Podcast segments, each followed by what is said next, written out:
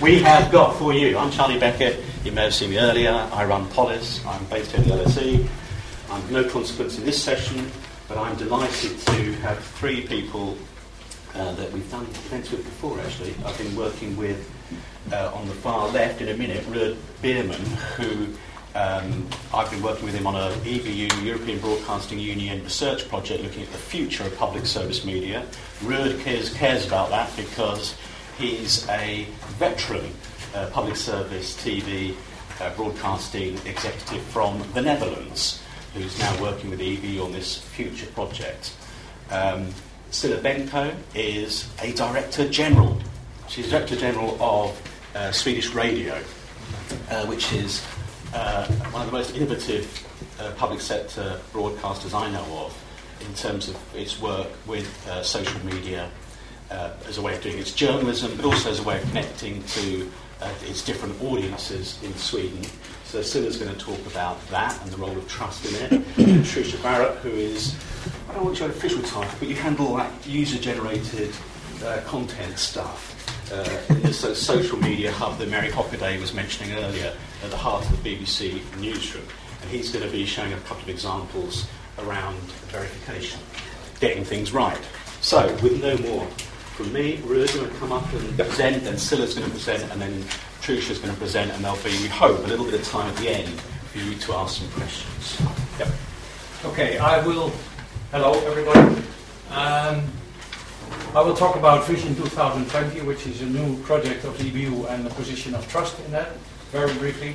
And then I would like to share with you six examples of how a public service broadcaster can strengthen his position or her position, I'm not sure about that, uh, as being a trusted source.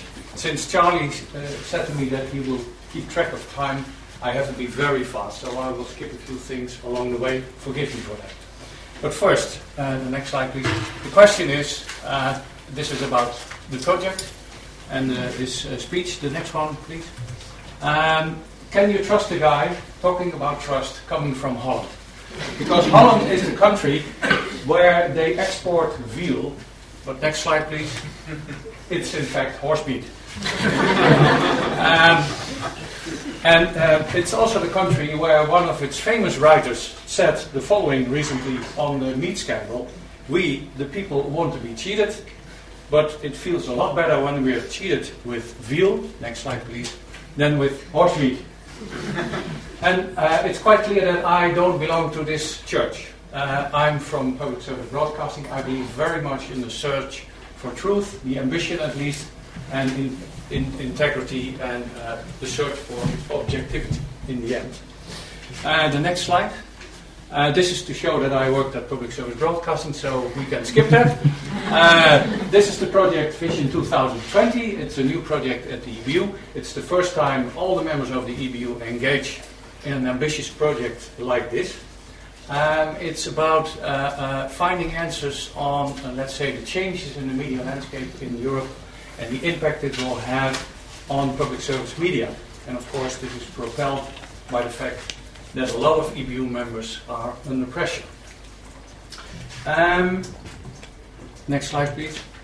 The basic question we want to answer is how to be indispensable in the eyes and ears of our audiences and stakeholders. So it's about the perception in the end.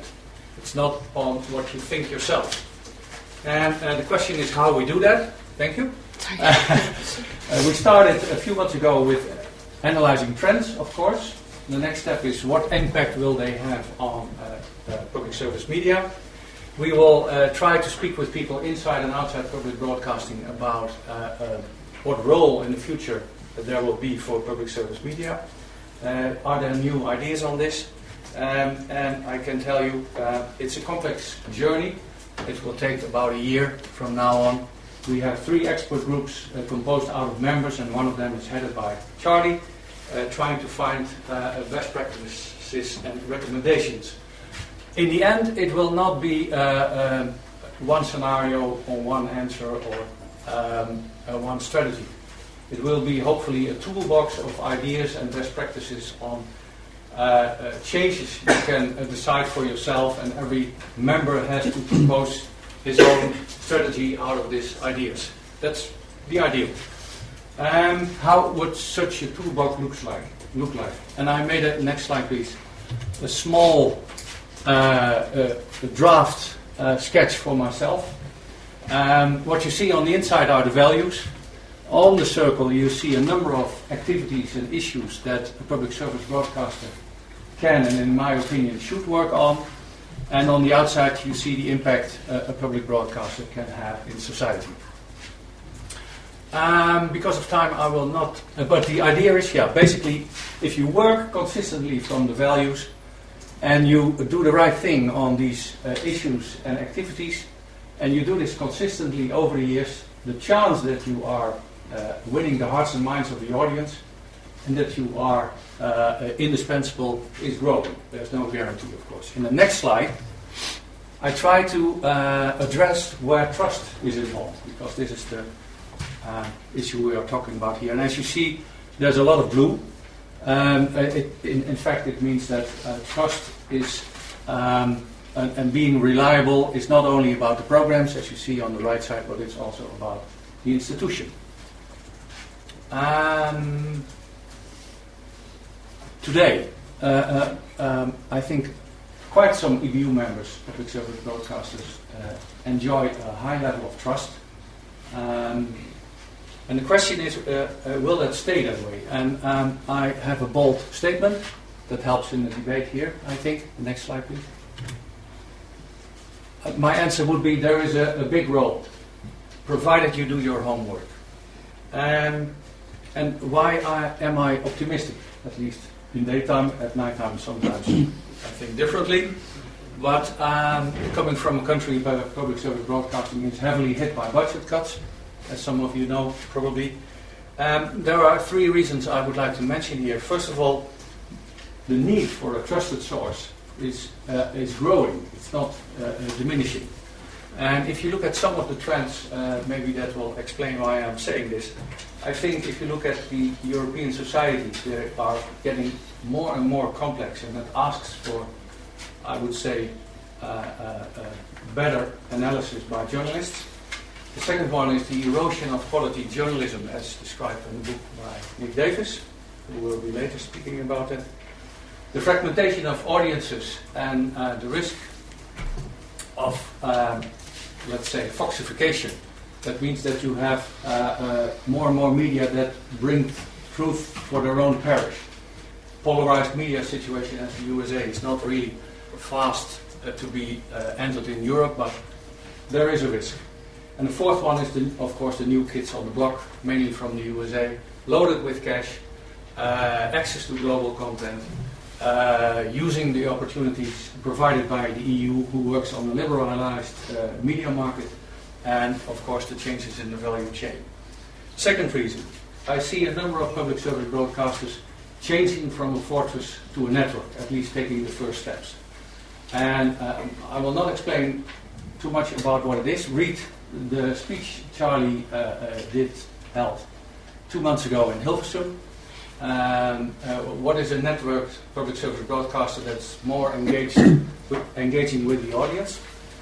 And listen to Cilla, who's uh, uh, running uh, Swedish radio, and they are already on the way to this networked broadcasting, I would say.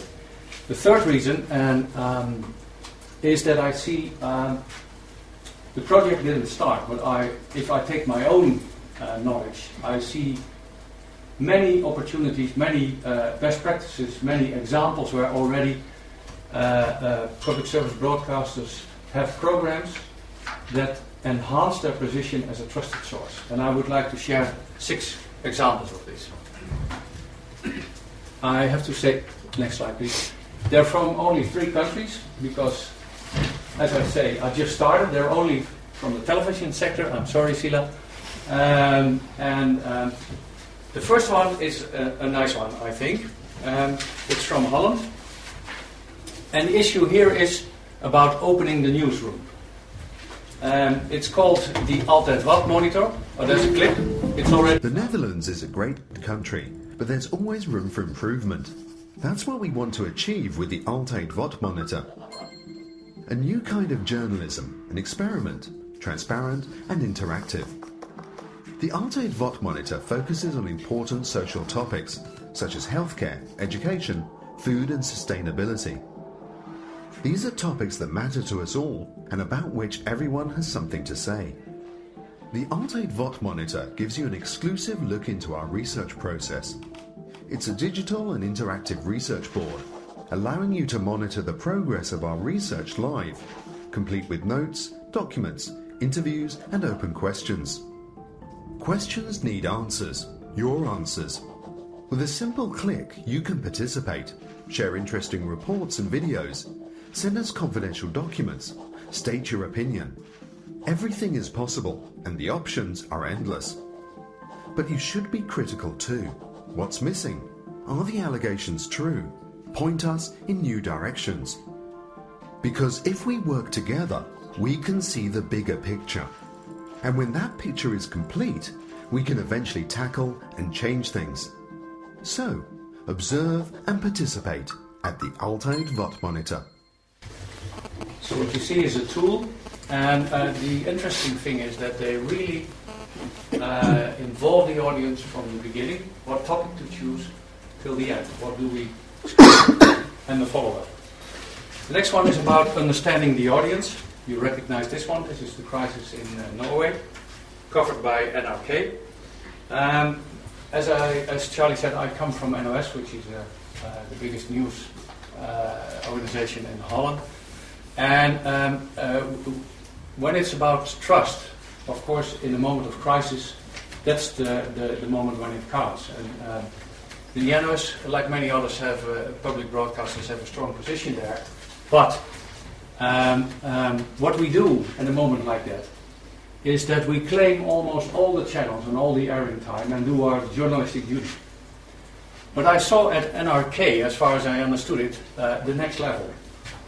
And that is that um, um, in the first few days when this uh, was aired or covered by that, the focus was more on consolation and connecting with the audience than on the, let's say, the core activity of journalism.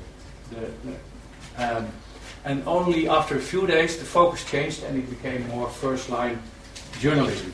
And I think that's a, a level of maturity that, that uh, at least we at NOS can learn from. Understanding the audience as a, uh, a theme. The third one is uh, um, about being self critical. This is a Dutch program called Media Logica. It started last year. Um, and in my opinion, it's an antidote against a trend you see in many newsrooms, also in ours, to be faster and faster, uh, to give more attention to rumors, to treat politics as a sports event, uh, uh, to uh, uh, point at scapegoats instead of analyzing deeper. And this is journalism about journalism. It's, it's focusing on what do we actually tell and what is actually happening. And um, um, it started uh, last year, and it brought about some major hypes in a different. Uh, it put it in a different daylight. One of them is uh, a small town. I don't know if I have time to explain it, but this is about a small town in Holland called Gouda. And um, uh, what happened is a few Moroccan guys uh, were fighting with a bus driver. And this became so huge in a few days, propelled by the media, that in the parliament a lot of political parties asked the government to send the army to Gouda. As it turned out, in a, in a transmission, uh, uh, uh, a broadcast by Media Logica, it was nothing more in the end than just a few Moroccan guys hitting a bus driver. So it was, uh, in my opinion, a, a great way of showing that you can be a trusted source to criticize yourself in this. And the fourth one is about attitude towards the audience. I will not go deeply into this because it's not really about journalism, but what it shows is the Swedish corporation, and Cilla can maybe explain more about it, that collects the license fee, thanks the audience in a very creative and humorous way for paying the uh, license fee. License fee. no TV tax. Quite a big difference. Yeah, I'm sorry for that.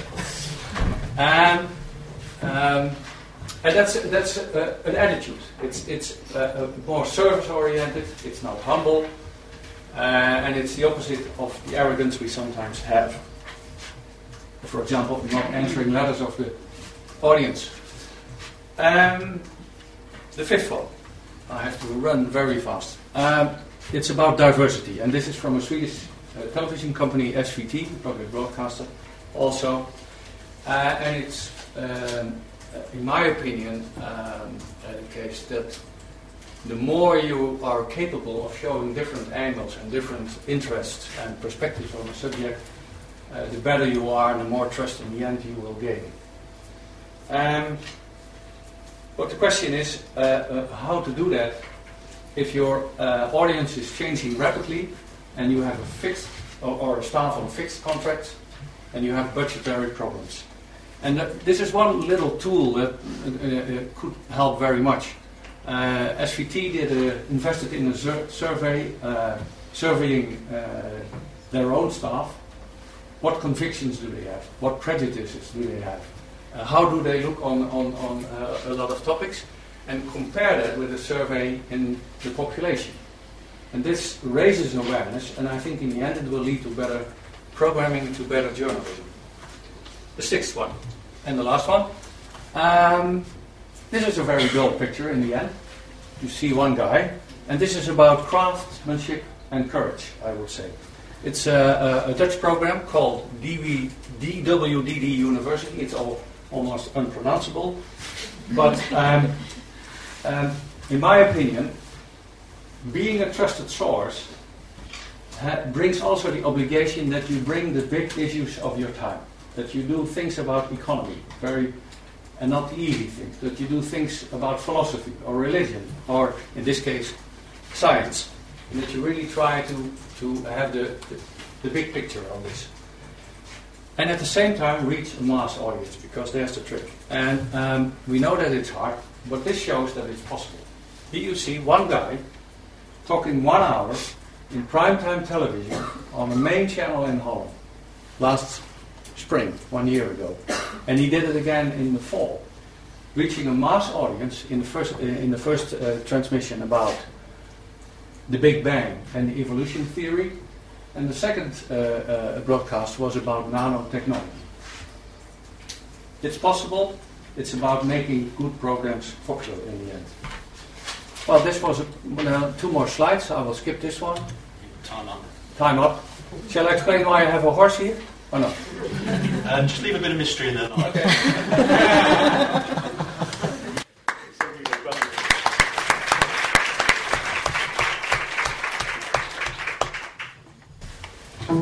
Change. And obviously, birds around uh, pretty much all day, aren't you? This- You're sticking with us. Yeah. Yeah, so And you well, can actually, this is pretty long if you want to afterwards, 'cause share it's with you. fas- fa- fascinating research that he's doing. And I will save some time by clicking this myself, I think. Okay. Well, hi everybody. Uh, the key word for this conference is trust. The key word for public service future is definitely trust. As Ruth was telling you, public service in Europe is under a lot of pressure. In some countries, it's political, in some countries, financial, and unfortunately, in some countries, both. And I think, as a Director General, that if we can create trust, trust among our public, trust among our audience, then it's much, much, much harder for people that want to harm us to actually succeed. So, how do you create trust? Well, of course, there's not one single recipe, but one thing is for sure you have to set your priorities. The first priority you have to do has to do with the content. You have to decide actually what to produce. What is public service in the future? For Swedish radio, that is mainly five priorities. It's foreign coverage, sending people outside of Sweden with Swedish eyes. It's real local presence. We have 25 local stations that are broadcasting the whole day. It's news and current affairs, especially investigative journalism, original content. It's culture outside of the big cities. And it's also, of course, to make the radio digital. Because it's not enough that you set your priorities for your content, you also have to set your priorities on how to reach your audience. Public service companies in Europe has been and are still in some way quite snobbish, if you ask me. we say that we are so damn good, so you have to come to us. Either listen to us at FM, look at us at television, or at least come to our web pages. Two years ago, we changed that attitude at Swedish Radio. Our main mission is now to get the content to the audience, to get the conversation going. One example on how we do this is we have an embedded player that anybody could put on their website, also our competitors, also the big tabloids in Sweden. And they do. They put this player on their website and they choose what to put in it. We don't. They can put one entire channel, they can put one entire program, or they can put a segment of a program, like an interview with the Prime Minister, for instance, or with Zlatan Ibrahimovic. And when they do this, we reach a new audience, an audience that wouldn't necessarily come to us, and they get material from public service. We build trust. But we also have to change as traditional journalists, and this is what my session is about. We have to change the way we work. Journalist 1.0, that's me. I've been a journalist since I was 21. Traditional journalist, I know what that kind of story I want to do. Maybe I talk to an editor, I go out, I look for the information I need, I put my story together, someone is in charge, we broadcast it, maybe the audience can comment on it afterwards on our website. And I get paid. And someone is liable. Journalist 2.0, that's social media, basically, where anybody claims to be a journalist. You produce, you air it, or you put it on Twitter. If it's right, doesn't really matter, because if it's wrong, you correct it afterwards. Everybody contributes. You don't get paid, usually, and nobody is liable. And the future, if you ask me, is journalism 3.0. If we, as traditional journalists, don't realize the fact that social media is out there, if we don't use it for our benefit, then we will be out of business. So, Journalism 3.0 is a two way, true dialogue with your audience. It's not abdicating, it's not handing over the microphone, letting other people do your job. You still have to be the journalist who is evaluating facts. But you have to have a dialogue with your audience, real audience participation before you start to do your job. Already at the morning meeting in the newsrooms, already before you start to make your documentary, or already before you start to host your morning show. To be able to do that, there will be an increased importance that the staff has some nice personalities. Otherwise, people will not want to have a dialogue with them. And we have to be skillful and we have to, be, have, to have a great deal of knowledge. Authenticity will be all more important. And there will be more emphasis on local matters because local matters are closer to people's heart and they will be able to participate more. So we will see an increase in journalistic differentiation. So how do we use this in practice? I will give you some examples from Swedish radio as of 2013. Public network. We started with one public network at one local station up in north to see if it's going to work. At these local stations, we have a staff of maybe 15, 16 people, and they do radio programs from 6 in the morning until 6 in the afternoon, and they also produce on the web. They went out and asked the pub- public, Do you want to contribute? 300 people signed up in the first phase. 300 people are now contributing in the morning on what kind of topics should they cover during that day. They don't decide, but they send in the message. This is going on in my neighborhood, or in my school, or in my workplace. We have four daily news reporters at this radio station. Of course, the variety of news is this much bigger now when 300 people are participating instead of the same four every morning. And then you can also use these people for interviews or for knowledge if you need it. We are now uh, rolling this out to all the 25 local stations. It's a big, huge success. The other example is called The Earth. It's a social science program, heavy science in our P1, which is a speech only channel for mature people with a high degree. It starts on the internet, it starts as a blog. Science people from, from all over Sweden are participating in a debate on the blog, and then a reporter and an editor chooses the topic that is of most interest for people and they make a radio program afterwards. So it starts with a discussion from qualified people from the audience on the internet and afterwards we do the radio program. The third example is quite easy. Everybody in our newsrooms should be on Twitter. It's not an option. And it's not, as we were hearing in the first session, to actually promote our news. This is not what Twitter is all about. Of course, you can do that also. Twitter is a tool to get information, to get news, to get new sources, to get new people, to get people that would never be aired otherwise because you wouldn't know that they existed. And you find them on Twitter. Then, of course, two sources on Twitter are not good enough to do a story because Twitter is not all, always reliable and not always correct, but it's a very good tool. If you're a public service company, you also have to pay and play a certain role within a democratic society. And I will show you now the example on Journalism 3.0 that I'm currently most proud of that we have produced. We have had a debate for several weeks in Sweden about what kind of words are okay to use without being called a racist. This debate was taking place mainly in the parliament among white middle aged people or on the editorial pages of the newspapers, also white middle aged people. We had an urban station uh, in Stockholm, and they thought, let's turn the question around. Let's go out and ask the people that are receivers of these words how it feels to be a receiver of a racist remark. They produced this little video, even though we are a radio company, and they placed it on YouTube. Frustration, ilska. Man vaknar, loggar in på Twitter, på Facebook, kollar mejlet. Boom. Boom! Där är det. Det känns som att man reser tillbaka i tiden. Man måste bara vara förberedd på det liksom. Jag får blackout.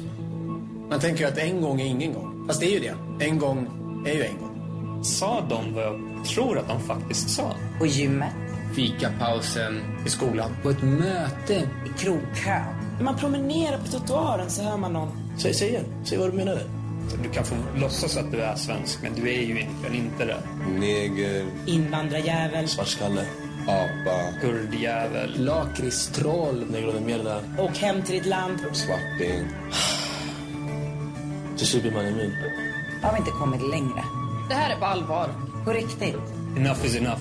Det räcker nu. So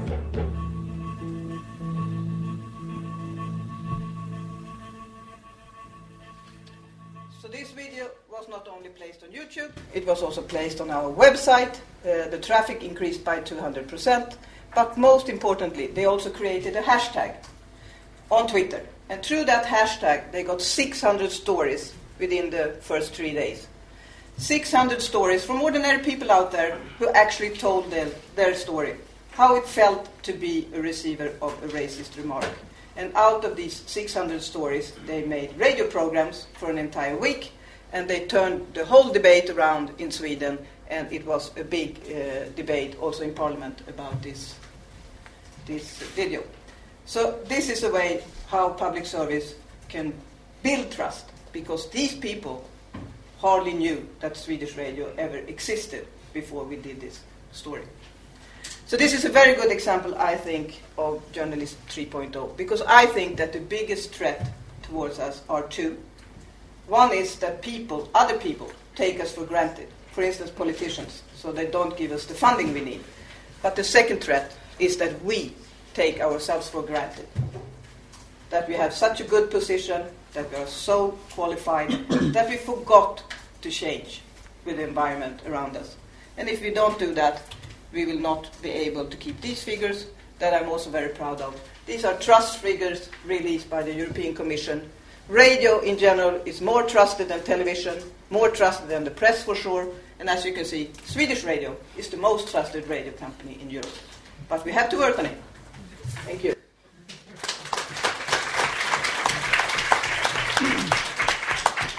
Fantastic. So I believe it's not going to rush off immediately after this. So if you want to follow up um, on the, the range of stuff they're doing, which is fascinating, then I'm sure she'll be happy to talk to people.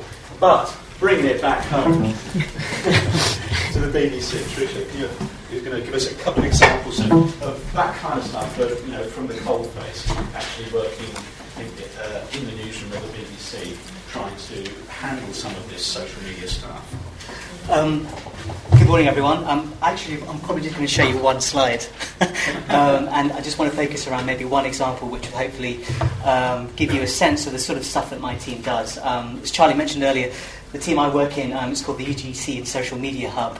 Uh, embedded within the BBC newsroom, and it's probably the newest team, one of the newest teams in the BBC newsroom. It's been going for about seven years, um, and I've been part of the team for about the last five or so. Um, and as the name suggests, our main um, area of activity is uh, dealing with content, UGC content that gets sent into us directly by BBC News audiences, uh, but also uh, going out into the wider web, onto social media, finding content, uh, looking at it, checking it out, and then trying to get the best of that on air. Um, I personally find this issue of trust really, really interesting. Um, and I think one of the things that I've particularly noticed in the work that we're involved with, that where trust really seems to magnify is when you can combine a few factors. One is um, the diversity of the sources. Um, Mary Hockaday, for, for, those of you here, she was grilled a bit on the issue of diversity in the BBC. And I think one of the things that's probably missed in this diversity uh, debate is how diverse are the sources that you're looking at in terms of trying to find news.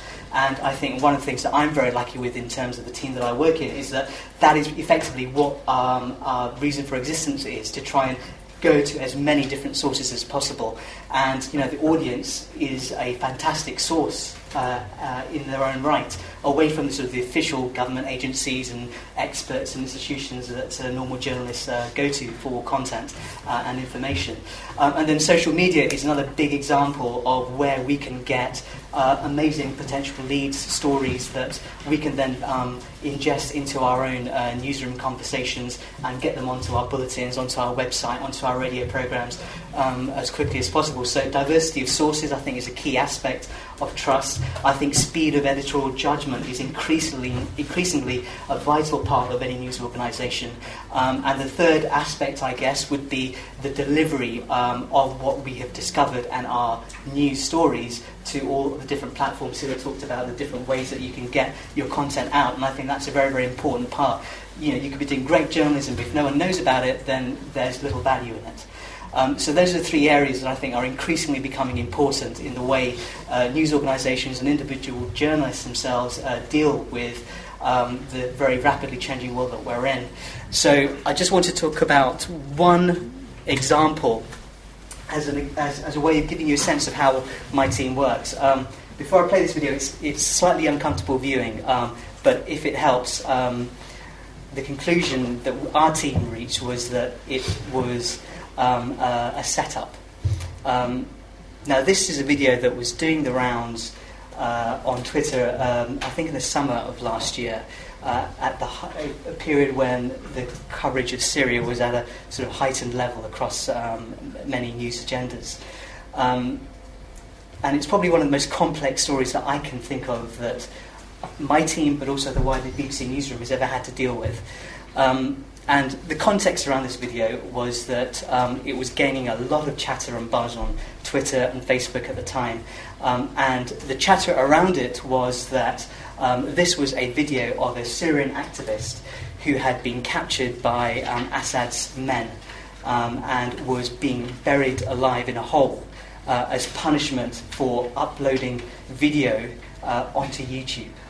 Um, and I, I, noticed that morning when we started picking up on this chatter that it had already been retweeted and shared and commented on by quite respectable Middle East correspondents as well as a few news organisations. And one of the key tasks that uh, the head of the BBC News foreign news gathering had given us was to try and look into this a bit more and see if we can get, uh, assess some sort of credibility. Because if it was genuine, then BBC News was quite uh, understandably very keen to broadcast it. Um, so, the moment of judgment, see if this video actually works. Oh.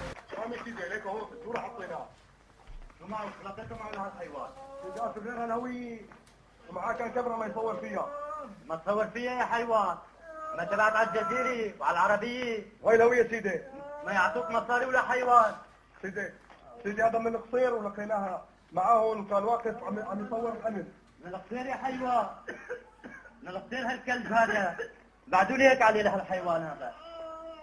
نلقتين يا حيوان. مري أنا شوف مروا.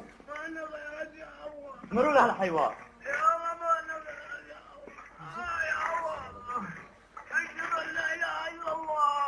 قل لا إله إلا بشر ولا حيوان. مروا لهالحيوان مروا.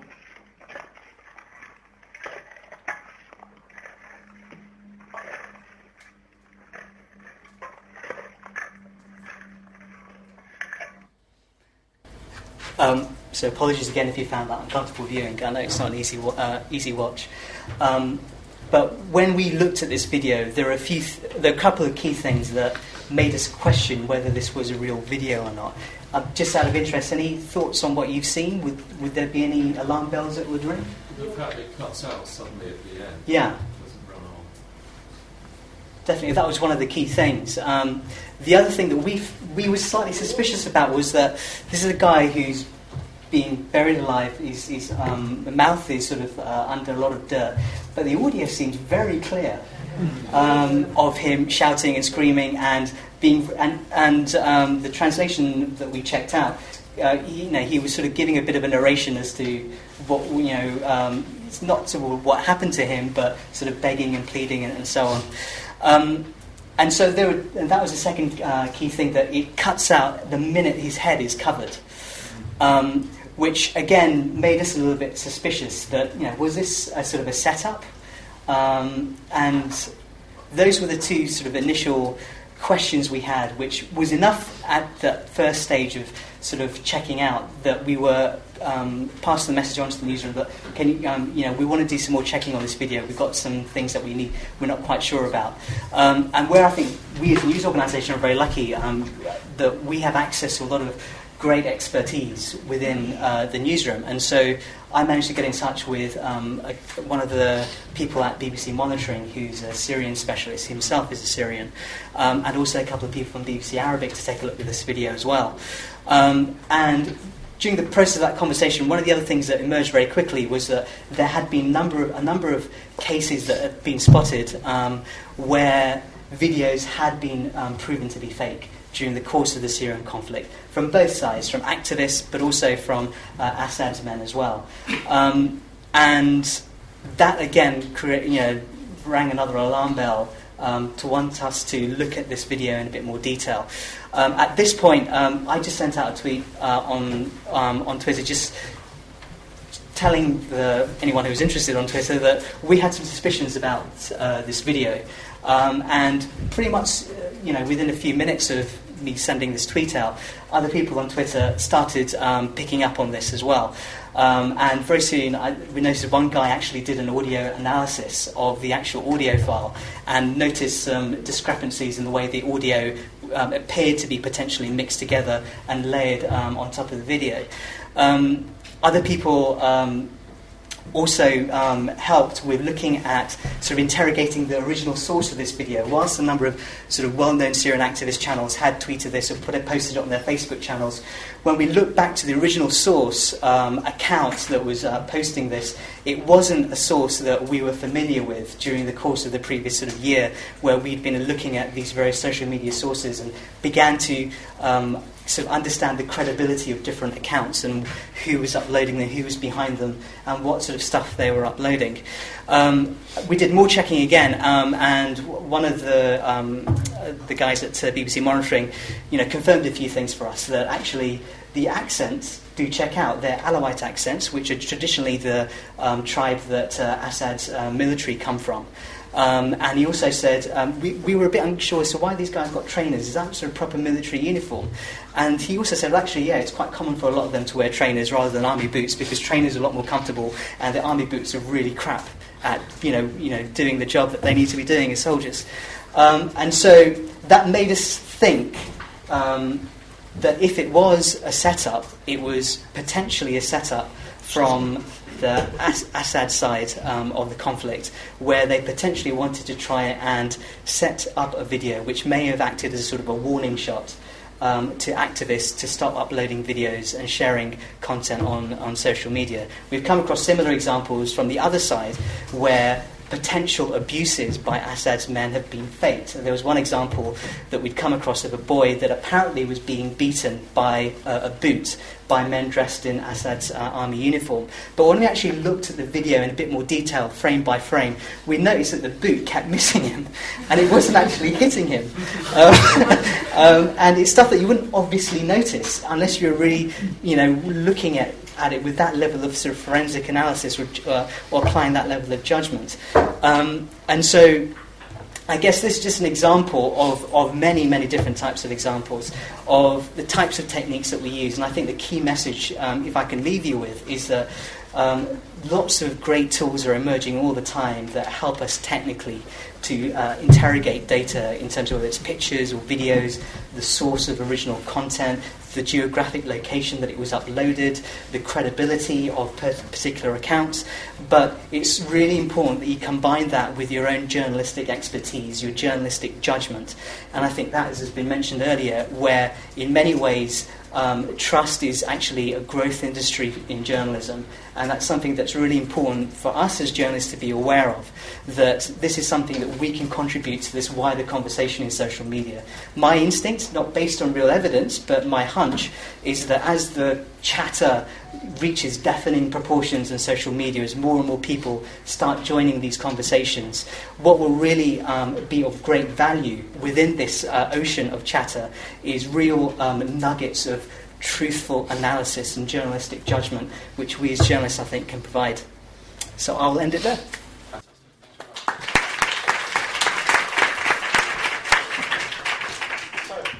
Uh, because they're all incredibly um, Short. good at editing themselves, which you'd expect from a senior journalists like this. We've got a little bit of time for some very quick questions. If people want to ask any questions very quickly. Um, hello, my name is Nazanin Nasser. I'm a Iranian journalist.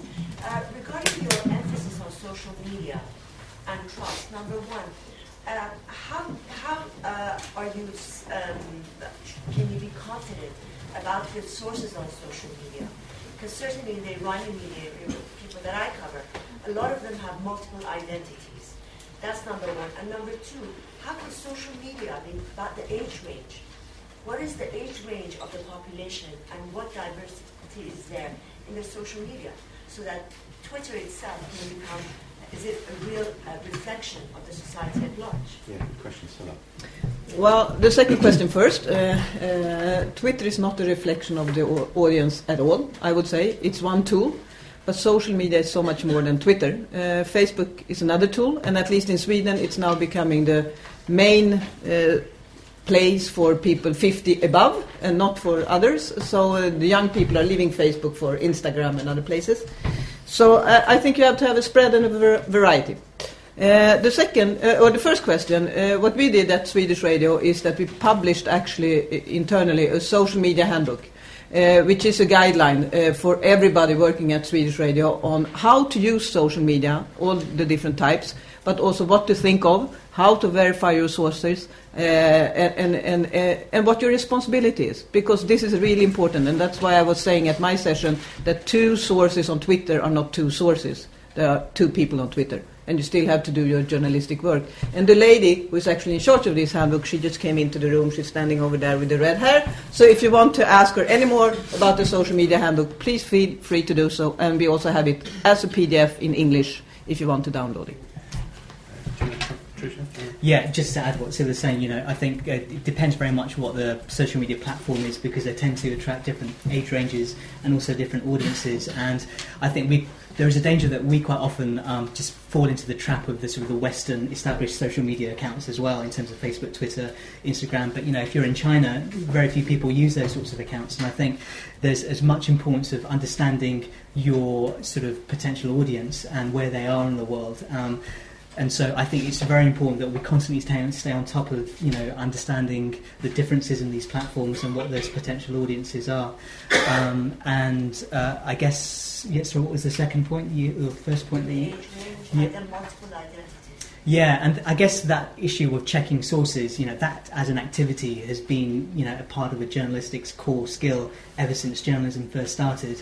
And so I think the only thing that's changed is just making sure that that activity um, is just updated and refreshed, and just by having awareness of the technology and the different sources that are available now. Maybe there's a quick one there. Yeah, I. Uh, Nash, I'm a human rights and television student at Kingston University.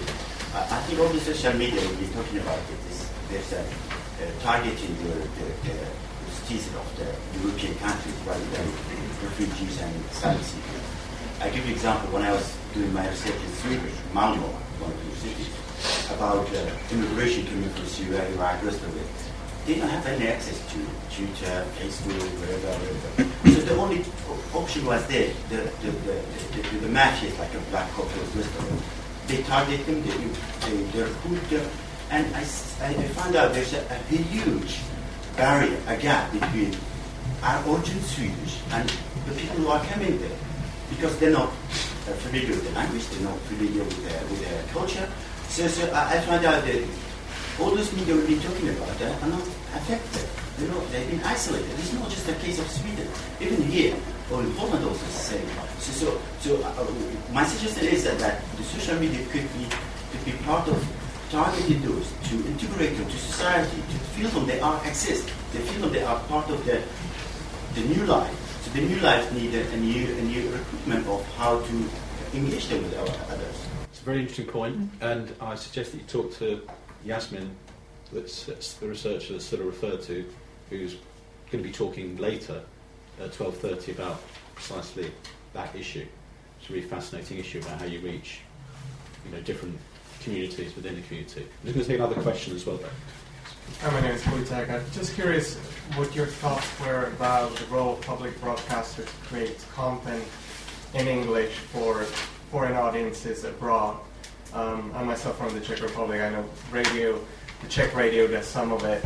Um, BBC obviously does a lot of it. Just curious if, I'm not sure if in Sweden you do that. Um, for those living in Sweden that might not be from Sweden, but also for those living abroad. Well, first of all, we have five minority languages in Sweden that we are obliged to do, so we do, uh, gladly so, also I must say.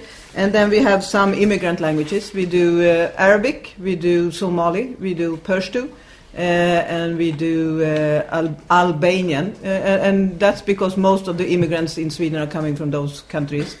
Uh, and we also have a daily broadcast in FM on English. Uh, and we also do English on the web, Russian and German, and this is also distributed all over the world. So. Okay. One last question. Anybody? No, no, no. Yeah, go right, right at the back. Shout out. Uh, yeah, this is to uh, speak on the situation. Uh, you mentioned the fact that um, one of the core um, things that you like about the case is that during a crisis, uh, during the crisis, they were able to console with the audience. But my question is, the basic tenet of journalism is that we need to displace ourselves from the story. If you are consoling people about an occurrence, are you not actively participating in the story? Mm. Good question. Really? Did you get that? Sorry. Yeah, I, I think the question is uh, do you um, um, m- not perform your job well if you're about consolation and not about journalism? Is that what, what you're saying? Or even just being engaged at all when the story's sort of still happening and playing out. If you're crowdsourcing and responding and interactive, are you losing your objectivity, I guess? Yeah, well, I, I think in this case the, the it's it's a case by case approach. I think this strategy uh, took place in a, a, few hours' time, and then it was about mourning uh, on the one hand, and about the question why and what has happened on the other hand. And the point that I was making is that in this specific case, the balance between, let's say, uh, hardcore journalism and being uh, um, a, a square where the whole Norwegian population could mourn about what happened, that I think NRK was really aware of that they needed to find a balance in this. And what I, the point I try to make is that I come from a culture where the reflex is we need to do journalism and we sh- push anything else aside. And, and my point is think about the balance and, and of course, you're right. If, if the story is still developing while you start transmitting, then you choose maybe a different balance than in this case. But it's what I try to make the point is be aware of what it does to your to your audience, and reflect on this, not only in a always a journalistic way. Okay. Listen, we're going to have to stop it there. because we're out of time. But what I just want to let you know is that the next session here, we're going to have a break now for half an hour. The next session here at 11.30 is, it, basically the theme goes on. It's about skills for the future. So we've got people talking about what kind of skills do you need to put this kind of journalism into practice. And then at 12.30 we've got two people, including Yasmine, who's going to be talking about her research on using social media to reach more diverse communities. And in the afternoon, you've got sessions on journalism and data journalism. So stay in the Wilson through the day if you want that kind of more practical social media stuff. But don't forget, there's also sessions in the other theatre as well. Thanks very much, Dr. Hannah. I thought that was fascinating.